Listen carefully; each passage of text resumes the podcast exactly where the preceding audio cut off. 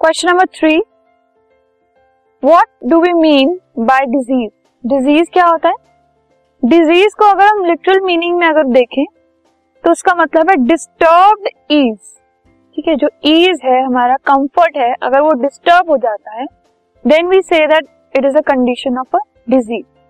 So in other words it means being uncomfortable.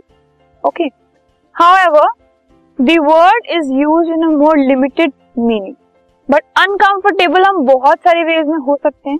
तो disease को एक लिमिटेड सेंस में लिया जाता है। When there is a disease, अगर कोई डिजीज होता है, ईदर द फंक्शनिंग और द अपीयरेंस ऑफ वन और more systems of the body will change for the worse. Body के फंक्शंस अगर खराब हो जाएं या ऐसा चेंज आए उनमें जो अच्छा नहीं है बॉडी के लिए, तो उसको हम कहते हैं there is a state of disease.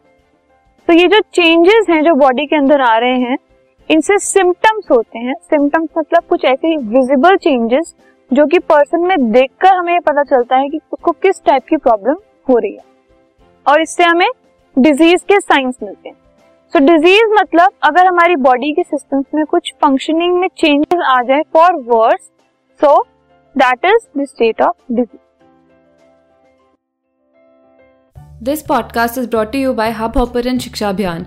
अगर आपको ये पॉडकास्ट पसंद आया तो प्लीज़ लाइक, शेयर और सब्सक्राइब करें, और वीडियो क्लासेस के लिए शिक्षा अभियान के यूट्यूब चैनल पर जाएं।